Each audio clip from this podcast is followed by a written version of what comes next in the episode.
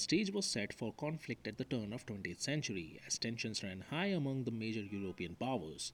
Alliances and rivalries were complex and many countries had been building up their militaries in preparation for a war.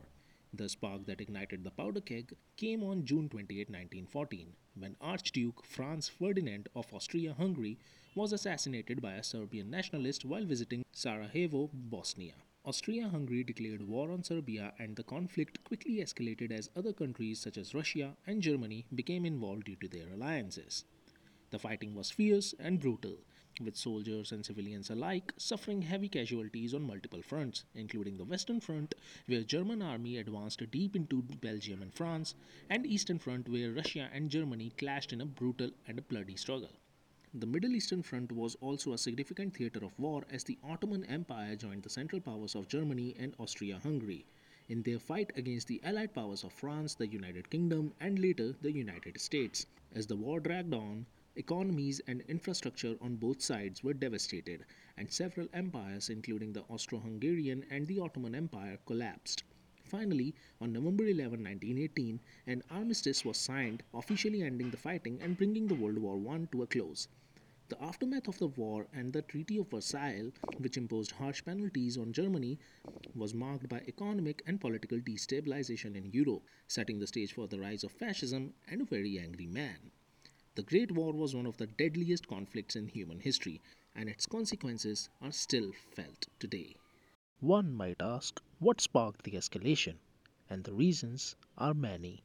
The outbreak of World War I was a result of complex set of causes including militarism, alliances, imperialism, and nationalism. Militarism refers to the glorification of military values and the build-up of military forces.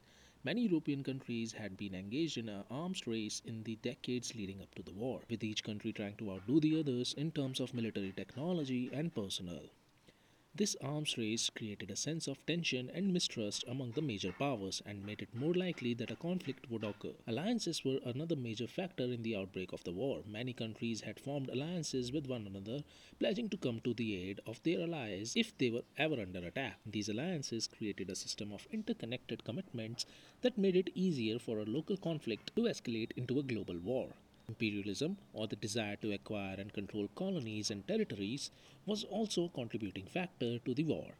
The major powers of Europe, including Germany, Austria Hungary, France, and Great Britain, had extensive empires, and rivalries over colonies and territories often led to tensions and conflicts.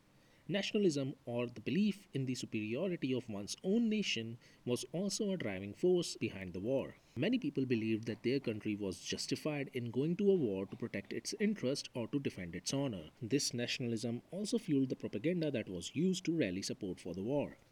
And in no time, the war was on the front, mocking life right at its face and causing the death of millions.